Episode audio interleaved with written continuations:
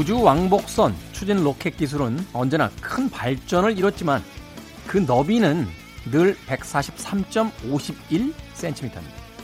로켓을 기체로 옮기다 보니 선로의 폭에 로켓 너비를 맞춘 건데요. 그렇다면 기차 선로의 폭은 어떻게 정해졌을까요? 바로 19세기 마차의 너비고요. 이 마차의 너비는 로마 전차를 끌던 말 두 마리의 엉덩이 폭에 맞춰졌답니다. 말두 마리 엉덩이의 크기 143.51cm, 우주 왕복성 로켓의 너비 143.51cm. 스스로 정한 굴레를 벗어나기 어렵죠? 김태훈의 시대음감 시작합니다.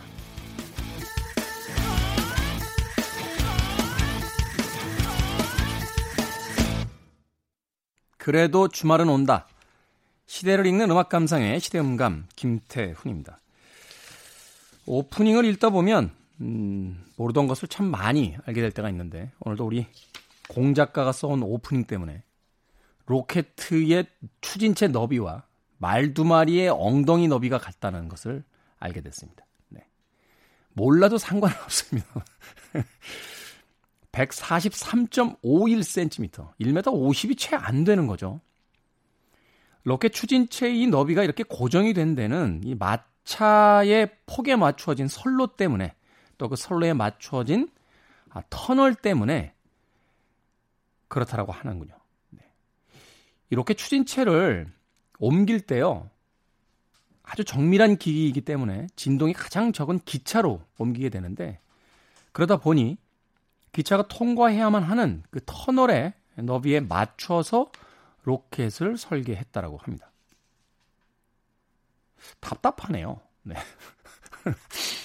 아니 뭐 화성까지 가겠다고 하면서 터널 좀 바꾸면 안 됩니까? 야 대단한데요 미국 사람들. 음. 그런데 이 터널의 너비는 음, 기차의 선로 폭이고 기차의 선로 폭은 마차의 바퀴의 폭이고 그 폭은 로마 전차를 끌던 말 두 마리 엉덩이 폭이고 이렇게 계속 올라가다 보면 2000년 동안 우리는 별로 변한 게 없다.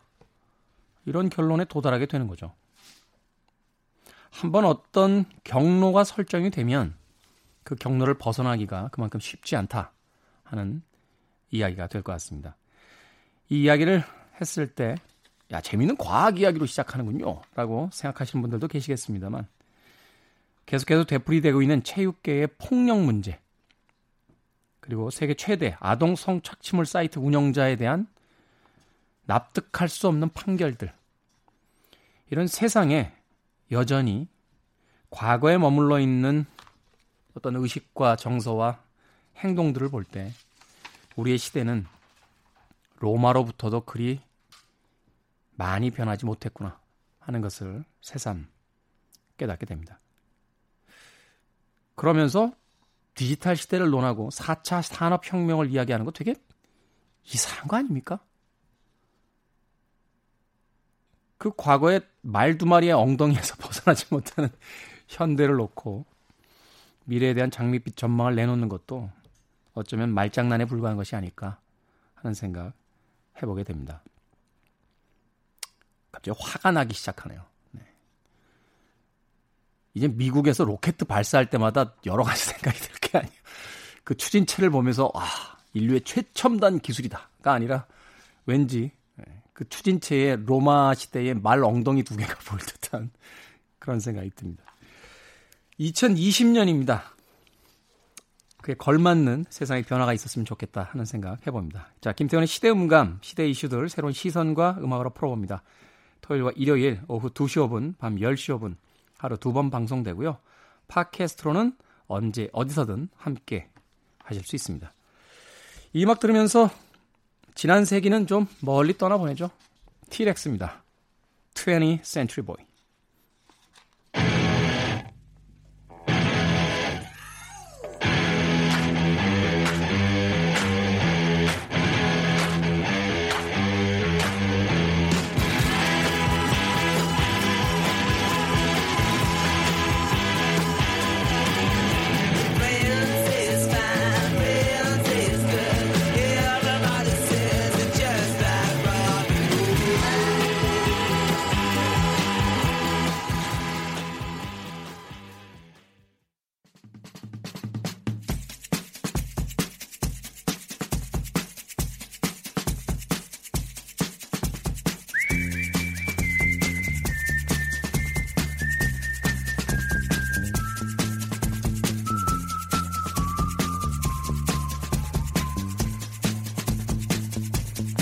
한 주간 사람들이 많이 본 뉴스 그리고 많이 봐야 하는 뉴스를 소개합니다. Most and Must KBS 산업과학부 오규정 기자 나오셨습니다. 안녕하세요. 안녕하세요. 자, 참고로 지금 저희가 방송 녹음을 하고 있는 시점은 7월 9일 목요일입니다. 현재까지 나온 기사들과 상황을 바탕으로 진행되는 점 이해해 주시길 네, 부탁드리겠습니다.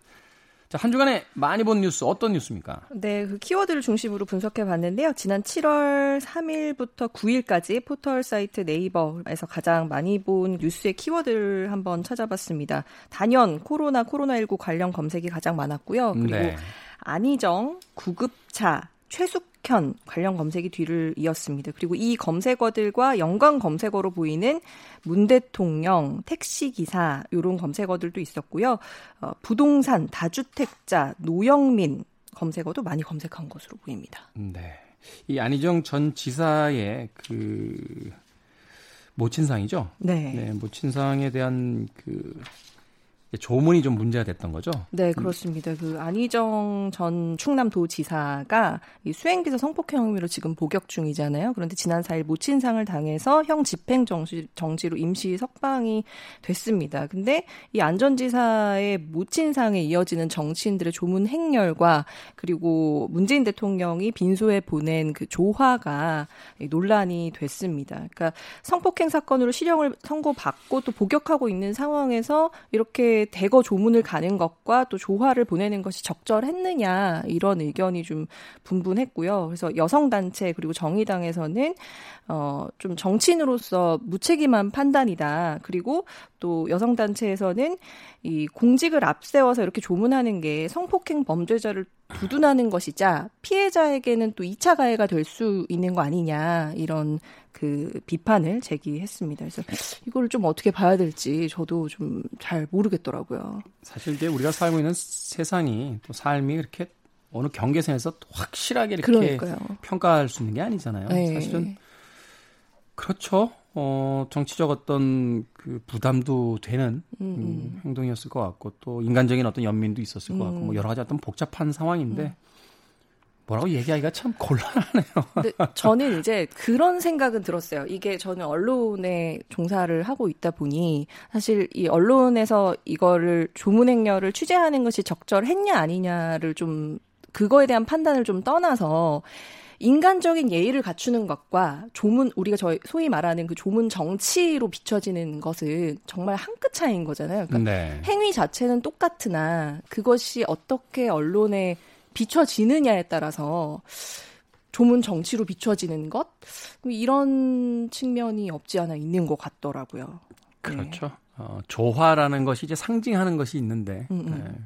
그 현역 정치인들이 예, 과연 어떤 행동을 했어야 맞을까 음, 음. 하는 것에 대한 고민이 좀 부족하지 않았나 하는 생각이 좀 들어요. 그러니까 음. 개인적이고 인간적인 어떤 조문의 어떤 부분도 있었고 자신의 행동이 정치적으로 비춰질 수 있는 부분들도 있었을 텐데 거기에 대한 좀 생각들이 좀 더 있었어야 되지 않나 하는 생각도 드는 거예요. 일단은 이것이 이제 논쟁을 일으키고 그 여러 가지 어떤 그 뉴스거리가 됐다는 것 자체가 아, 정치적인 사안에서는 좀 실패했다고 봐야 되는 거 아닙니까?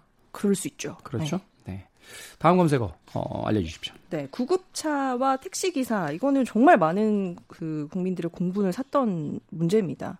지난 3일에 한 40대 남성이 청와대 국민청원 게시판에서 게시판에 응급 환자가 있는 구급차를 막아 세운 택시 기사를 처벌해 주세요라는 제목의 게시글을 올렸었는데 그 내용인즉슨 이 응급 환자인 암 환자인 어머니를 사설 구급차에 태우고 이동하던 도중에 택시랑 접촉 사고가 발생했고 응급 환자를 빨리 이송해야 되니까 사고 처리를 나중에 하자고 했는데 이 운전 사의 택시 기사가 응급 환자가 뭐 없는 거 아니냐라고 하면서 이제 그 환자가 있는 데를 막 확인한다든지, 네. 어, 나그 저 환자 죽으면 내가 책임질게 뭐 이런 발언을 하면서 막아 세우면서 한 10분에서 15분 정도 실랑이가 벌어졌고 결국 어머니가 과다 출혈로 병원 도착 5시간 만에 사망한 사건이죠. 근데 지금 이 택시 기사에 대해서는 어, 업무 방해 혐의로 지금 입건이 돼 있는 상황이거든요. 그런데 업무 방해 피해자라고 하면 구급차가 되는 거잖아요. 네. 근데 사실은 어머니가 사망했단 말이죠. 그러면 그렇죠. 그 책임을 택시기사한테 그러니까 사망에 이르게 한 책임을 물을 수 있느냐, 그러니까 살인죄를 적용할 수 있느냐, 이게 좀 논란이 되고 있습니다. 아니 그 모든 걸 떠나서 어떻게 이런 말을 하죠? 저 환자가 죽으면 내가 책임질게. 네. 어떻게 책임을 지겠다는 얘기입니까? 하지만 지금 책임질 수 있는 상황은 아닌 거죠. 그러니까 적용할 아니, 수 있는 법조도 뚜렷하지 않고. 네. 아니 나중에 자신이 어떤 법적 그 제재를 받는 수는 있겠습니다만 그게 죽은 환자에 대한 책임을 지는 건 아니잖아요. 아, 그렇죠. 그거는 그 이후에 어떤 그 죄값을 받는 것이지 책임을 지는 게 아닌데 그리고 왜 그러죠? 뭐 아무리 감정이 상해 있었어도 직접 확인을 했을 때 응급 환자가 음. 있다는 것을 봤으면 일단 응급 환자를 먼저 보내는 게 우선적인 어떤 조치였을 것 같은데 그 녹취 내용에 보면은 택시 기사가 본인이 이제 사설 응급 구급차 일을 해봤다 라고 이제 주장을 하면서 그러니까 응급하지 않은 그 요양병원에 보내는 그런 환자들도 어 구급차에 싣고 사이렌을 울리면서 빨리 가는 그 그런 일들이 있으니 네. 이제 못 믿겠다 이런 취지에서 막 그 실랑이를 벌이더라고요. 그런 환, 가짜 환자가 100명 있어도 진짜 음. 환자 한 명을 살리기 위해서라도 보내줘야 되는 건데 맞습니다, 맞습니다. 사실 그, 그렇지 않습니까? 우리가 꽉 막힌 도로에 있다가도 뒤에서 응급 그 사이렌이 울리고 앰뷸런스들이 오면은 그 막혀 있는 상황에서도 어떻게든 빈 공간을 찾아서 우리가 그 차를 비켜주죠. 예, 네. 비켜주려고 해서 빨리 가게 해주는데 네. 그 운전자들이 다 그 그 앰뷸런스를 세우고 진짜 환자가 있는지 확인해 보겠다라고 이야기한다라면 그거는 정말 말이 안 되는 거잖아요. 음. 참 도진기 변호사님 나면 한번 여쭤봐야겠네요. 이거 어떻게 법 적용이 되는지 네, 네. 궁금합니다. 네, 다음 뉴스 또 소개해 주시죠. 어, 최숙현 선수 이름이 검색어로 등장했었습니다. 근데 이 최숙현 선수 뉴스는 제가 지난주에 나와서 must 아이템으로 한번 소개를 했었는데 네. 이게 이제 most 뉴스가 됐어요. 많은 분들이 좀 애도를 많이 표했고 그리고 최숙현 선수의 동료들이 최 선수가 당했던 가혹행위와 폭행에 대해서 추가 증언을 계속하고 있고 또 추가로 피해 사례가 있었고 형사 고발도 이뤄졌기 때문에 지금 수사가 진행 중이면서 또 경북도에서 이 전체 실업팀에 대한 그 가혹행위나 인권 선수 어, 인권에 관한 조사를 예고를 하고 있습니다.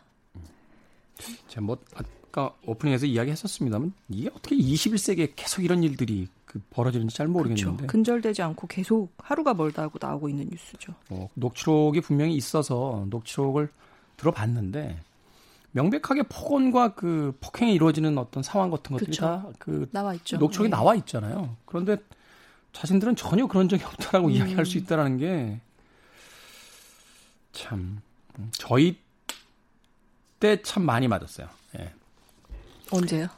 네? 언제요? 아, 저희 때라고 하셨는데 오래 거슬러 가야 되나? 그 말죽거리 잔혹사라는 영화를 보고 나서 음. 그 같이 봤던 젊은 분들이 야 아무리 영화지만 저 좀 심한 거 아닙니까라고 해서 음, 우리 진짜 저 때 저렇게 맞았어라고 했더니 잘 안 믿더라고요. 음, 그래서 그것이 과거의 영화 속에서나 존재하는 장면인 줄 알았는데 아직도 체육계에서 그런 일들이 비일비재하게 벌어지고 있다는 것에 대해서 좀 앞으로는 재발되지 않도록 제발 좀, 네, 네. 좀 신경 좀 써주셨으면 좋겠습니다. 자, 한 주간에 가장 많이 본 어, must 뉴스 소개를 해주셨고요. 자, 이번 주 must 뉴스 어떤 뉴스입니까? 네, 이번 주 must 뉴스는 저의 사심을 좀 담아서 가져와 봤는데요. 제가 산업과학부에 있잖아요. 네. 통신사들 담당을 하고 있기 때문에 지난 8일에 그 5G 폰에 대해서 불법 보조금을 뿌린 통신 3사에 대해서 방통위가 과징금 512억 원을 부과했습니다. 512억. 네, 이게 단통법 2014년에 시행이 됐는데 2014년 이후에 역대 최대 과징금 규모라고 볼 수 있습니다. 아무리 대기업이라도 이 500억이 넘는 과징금은 굉장히 높은 금액이잖아요. 근데 이게 원래 어, 업계에서는 한 700에서 900억 정도 과징금이 예상이 됐었는데요. 네. 45% 정도 깎아줬어요. 과- 방통위에서. 이분들 그럼 이렇게 오늘 퇴근하실 때 이렇게 소주 드시면서 야 300억 400억 깎았어 막, 막 이러시나요? 저희 남편이 핸드폰을 이제 바꿔야 될 때가 온 거예요. 그래서 핸드 휴대전화를 바꾸려고 이제 막 알아보는데 그냥 대리점에 가서 바꾸면 되지. 뭘 그렇게 어렵게 며칠 동안 그렇게 찾아보냐 했더니 요즘은 휴대전화를 제 값을 주고 사면은 호갱이다. 호갱이라는 소리를 듣는다. 아, 그래요? 네. 그래서 막 인터넷을 찾아보는데 많이들 아실 거예요. 휴대폰 성지라고 검색하면은 그 각 지역에서 가장 휴대전화 단말기 값이 싼 지역을 막 이렇게 표로 정리해 놓은 게 있어요. 알려주는. 아, 그런 게 있어요? 네. 그래서 대략적인 그 대리점의 정확한 주소는 알려주지 않고 대략적인 대리점의 위치와 그러니까 뭐 예를 들면 서울 강북 지역에 뭐, 뭐 무슨 역 근처 뭐 이런 식으로 그리고 전화번호 이런 걸 써놔요. 이제 전화를 아니, 전화번호 써놓으면 다 알려준 거지 뭐. 그러니까 전화를 해서 이게 얼마냐라고 이제 물어보면 그 단속에 걸리는 거잖아요.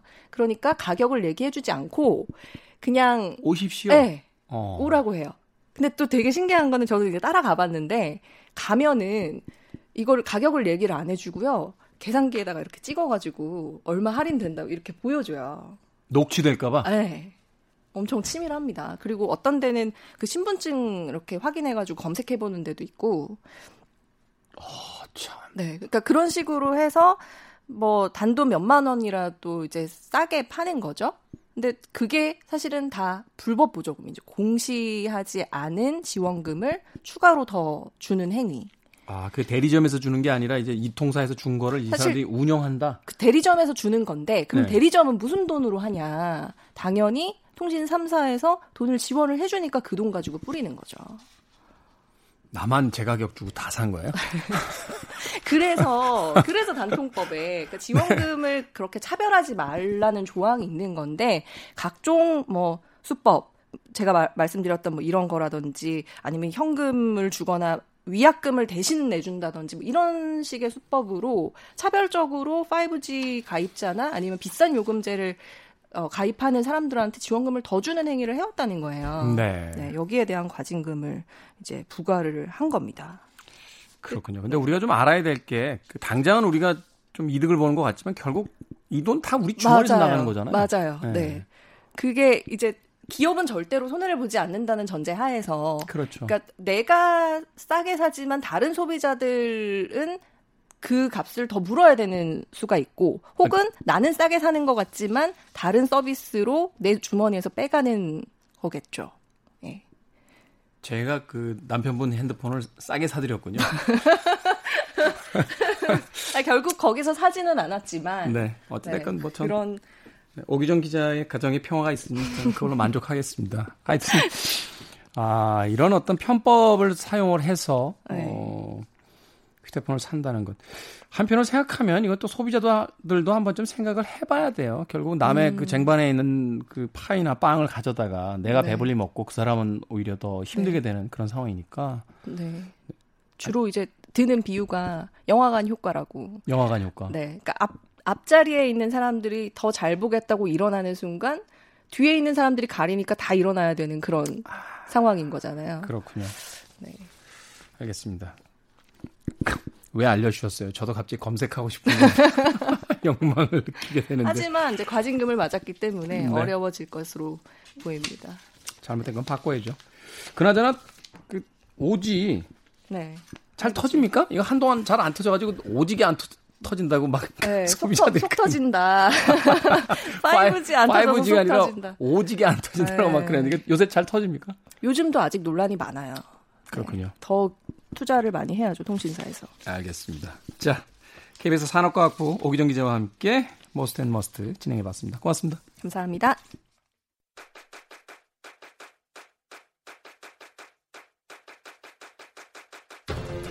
그래도 주말은 온다. 김태원의 시대 음감.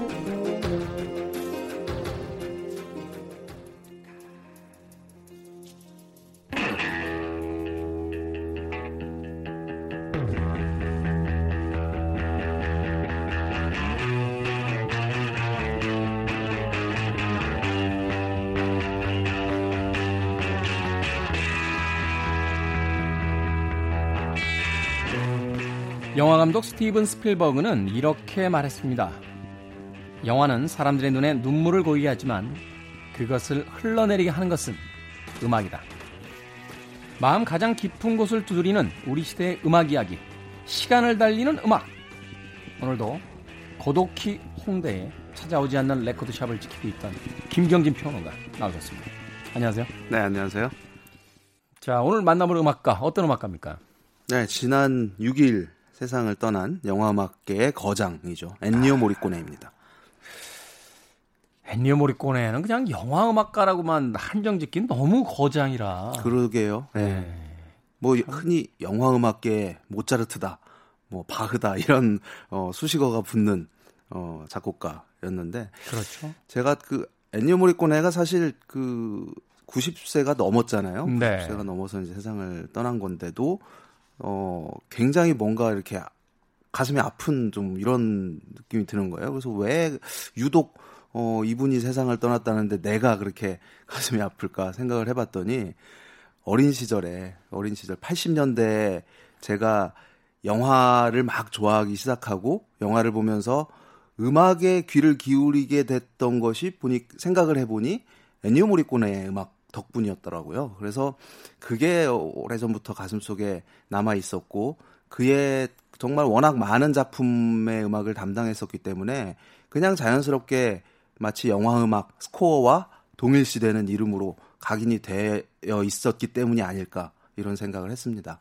생각해보면 이탈리아 출신의 음악가인데 그 전 세계에서 거의 비교의 대상이 없는 최고의 음악가가 된 네. 이탈리아 영화가 사실 뭐 한때는 전성기였습니다만 그 이후에는 그 그렇게 주류가 되진 못했잖아요. 그렇죠. 근데 네. 이 엔니오 모리코네만큼은 그 이후에도 네.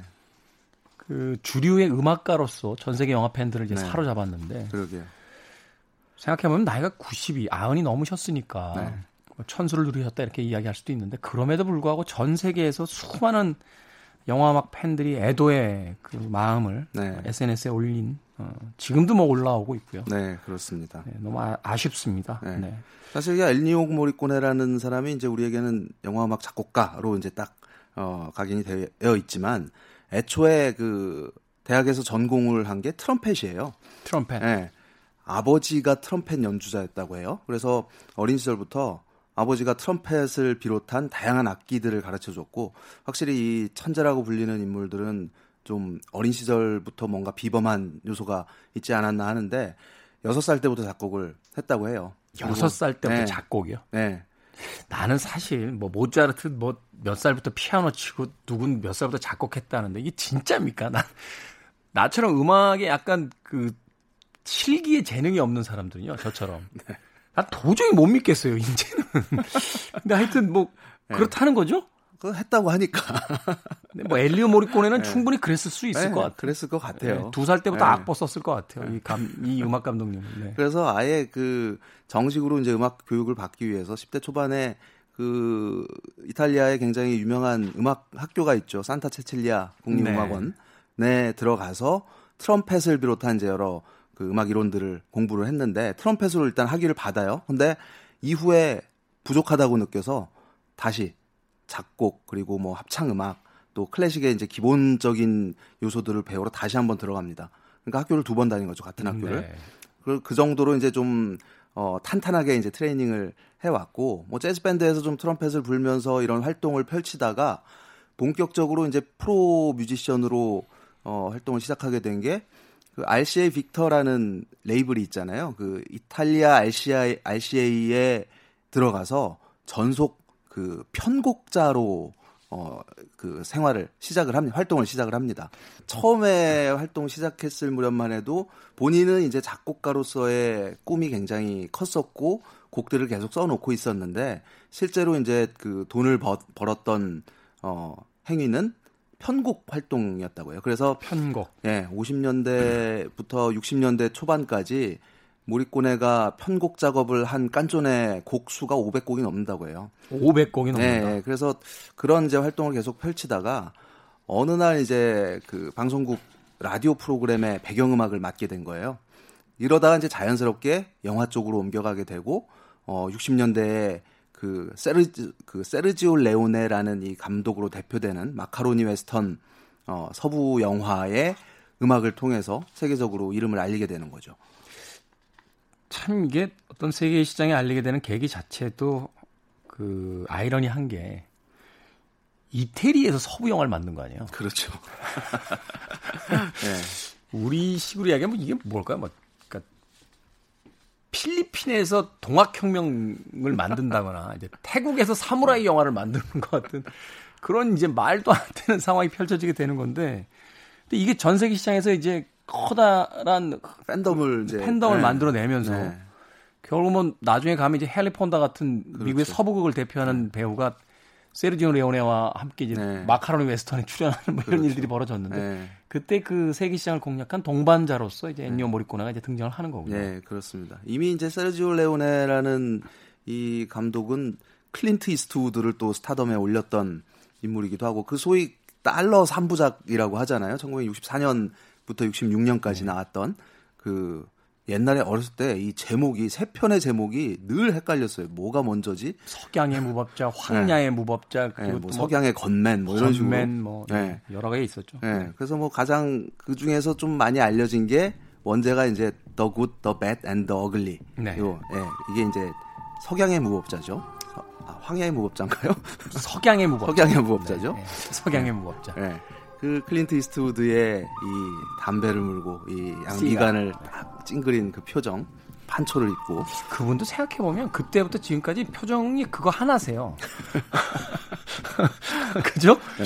클린트 이스트우드 그 아저씨도 그 표정 하나로 평생을 연기를 하셨는데. 네. 그러게 말입니다. 네. 그런데 이런 뭐 스파게티 웨스턴, 마카로니 웨스턴 이런 영화의 음악들만 한 게 아니라 본인이 또 이제 워낙 그런 쪽으로 자기의 이미지가 고정화되는 거를 의식한 듯한 이야기를 한 적도 있어요. 내가 어, 작업한 영화 음악 중에서 스파게티 웨스턴은 극히 일부에 지나지 않는다. 음. 사실 굉장히 다양한 음악을 했었고 실제로 어, 뭐, 다리오 아르젠토 같은 그 이탈리아 공포 영화의 거장의 여러 작품의 음악을 맡기도 했었고. 네. 또 저는 이거를 알았을 때 굉장히 놀랐었는데, 피에르 파울로 빠졸리니라는 또 굉장히 논란이 된 여러 영화를 만들었던 감독이 있잖아요. 예술 그래서, 영화를 네. 지향했지만 네. 논란이 좀 많았던. 네, 음. 그래서 그의 뭐 소위 그 생명 삼부작이라고 불리는 뭐 데카메론, 아라비안 나이트, 뭐 캔터베리 이야기 이런 시리즈뿐만 아니라 그 논란이 됐던 살로 소돔의 120일도 엔니오 모리코네가 음악을 담당을 했었습니다. 보셨어요?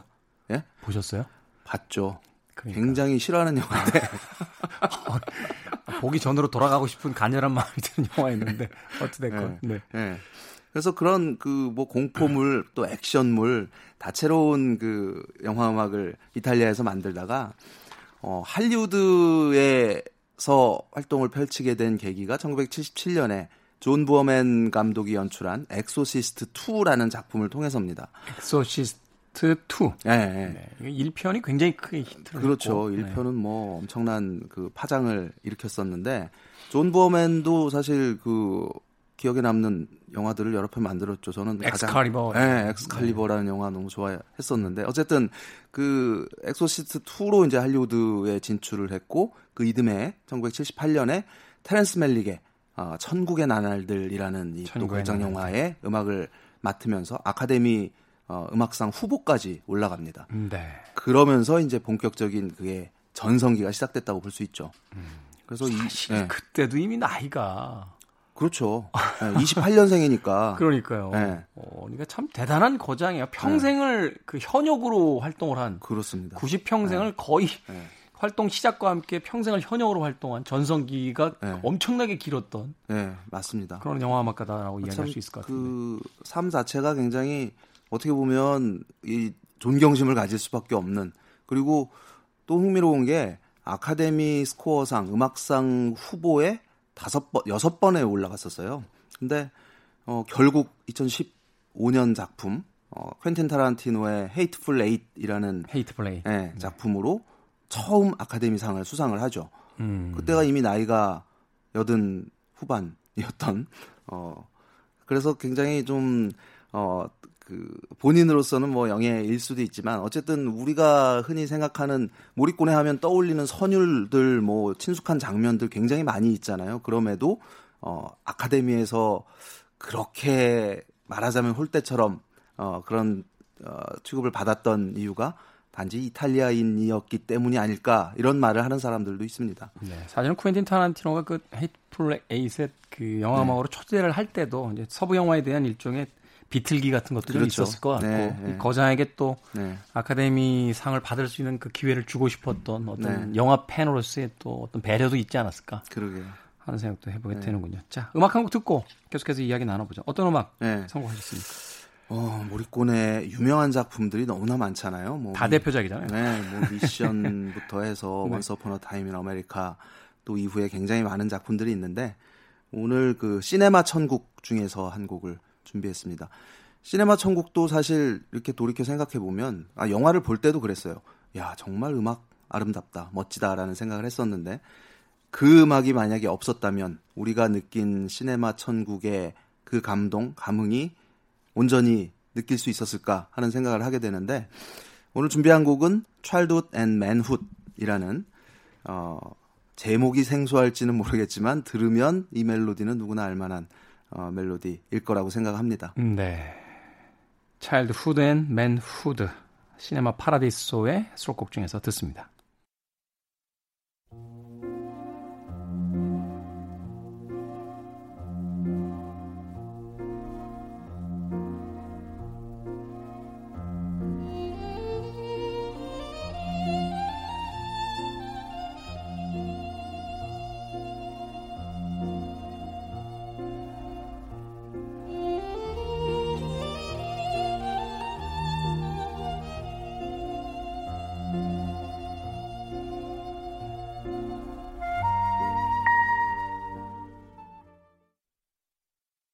Childhood and Manhood 뭐 선율만 들어도 장면이 떠오르네요. 네. 엔니오 모리코네의 아, 음악으로 감상해 보셨습니다.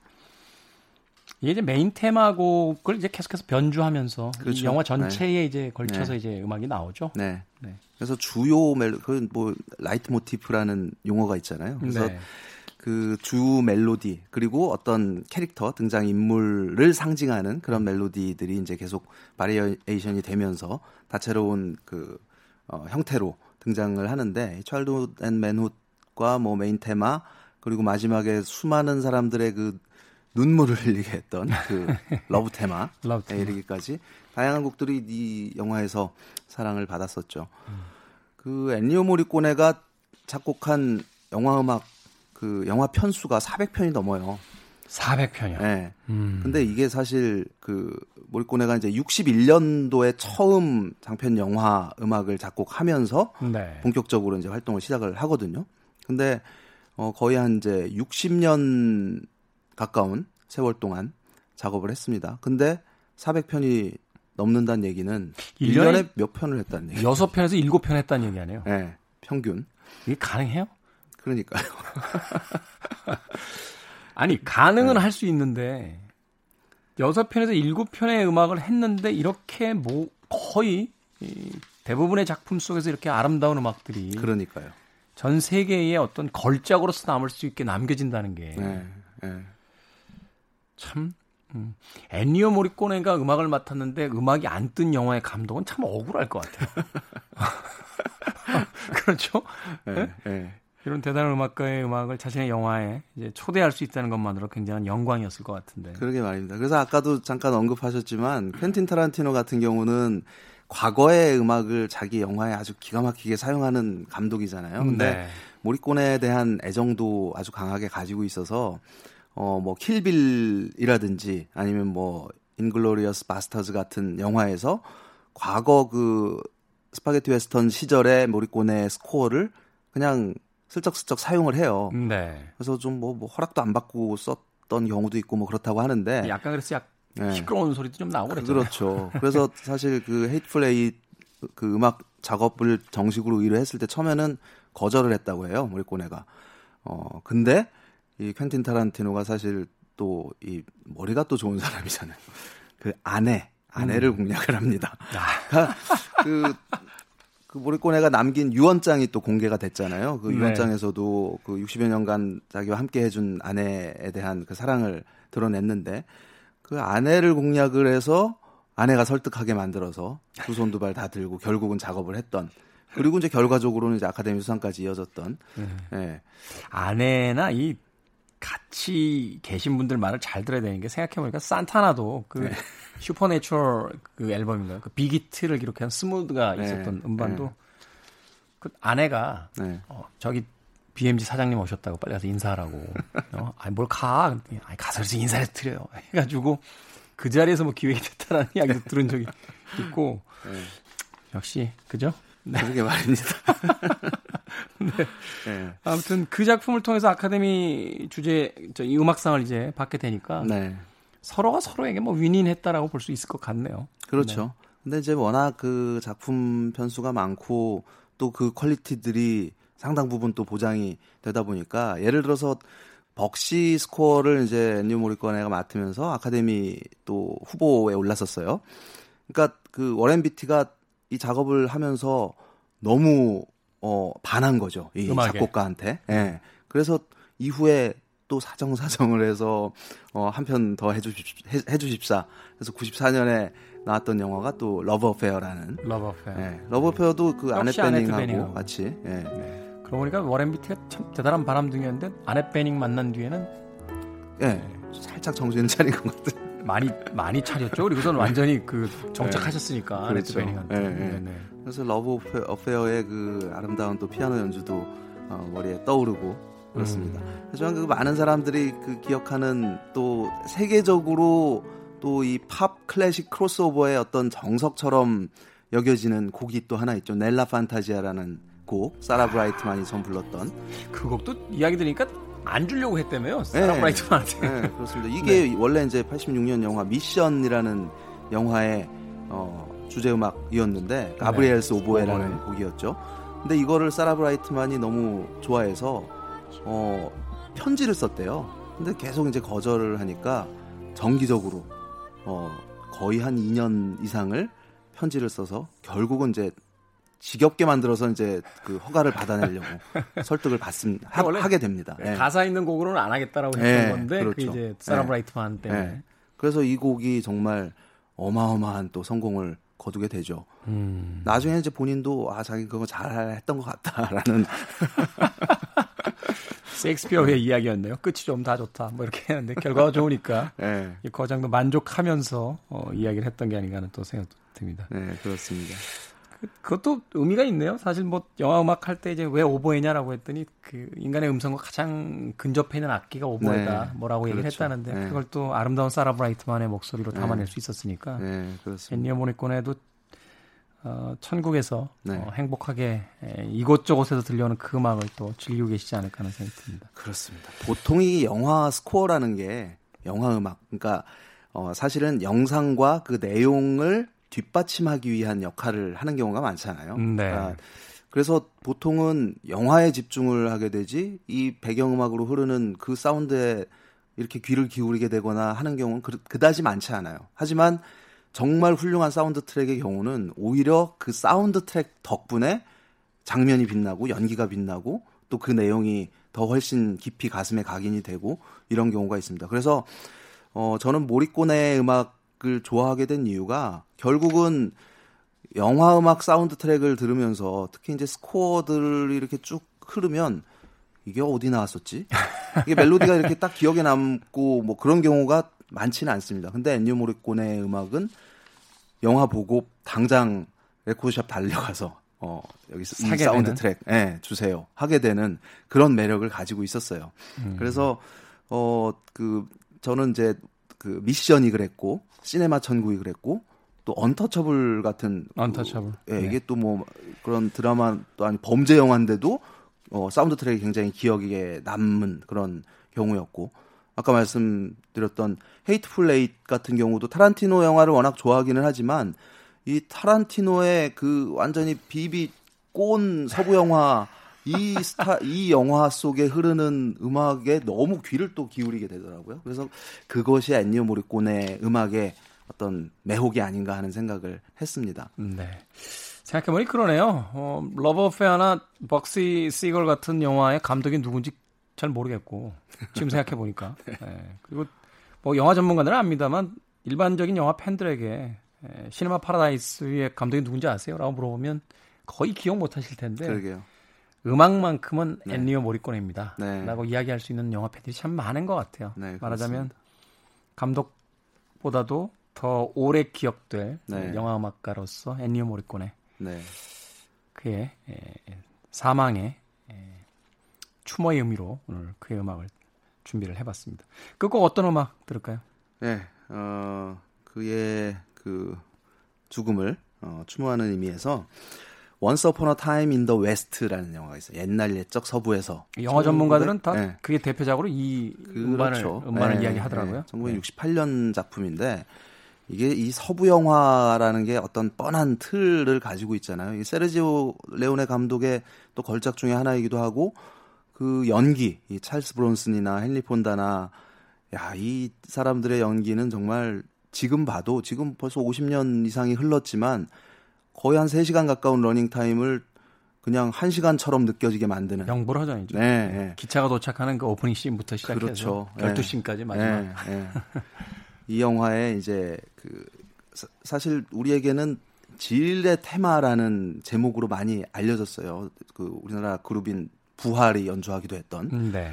근데 사운드 트랙에 Jill's Theme이라는 제목을 지닌 곡은 없어요. 근데 이제 이제 통칭해서 이제 그렇게 부르게 됐는데 어 이 아까 말씀드렸던 질이라는 여자 주인공 클라우디아 까르디날레가 이제 연기를 했던 어의 어떤 라이트 모티프의 역할을 한 그 선율이 있거든요. 음, 네. 오프닝에도 흐르고 이제 특히 마지막 장면에서 흐르는 이 피날레라는 어 단순히 그 오케스트레이션뿐만 아니라 60년대 모리코네와 굉장히 많은 작품에서 작업을 했던 그 여 가수가 있습니다. 스캣 스캣의 여왕이라는 또 뭐 별명으로 불렸던 음. 어 에다 델오르소라는 여성 싱어의 아름다운 스캣이 울려 퍼지는 곡 Once Upon a Time in the West의 피날레 곡입니다. 네. 이 곡을 저희끼리 준비한 엔니오 모리코네의 레퀴엠으로 네. 어, 골라봤습니다. 자, 이 곡 들으면서 김경진 평론가와 작별 인사하겠습니다. 고맙습니다. 네, 고맙습니다. 자, 저도 인사드리겠습니다. 지금까지 시대음감의 김태훈이었습니다. 고맙습니다.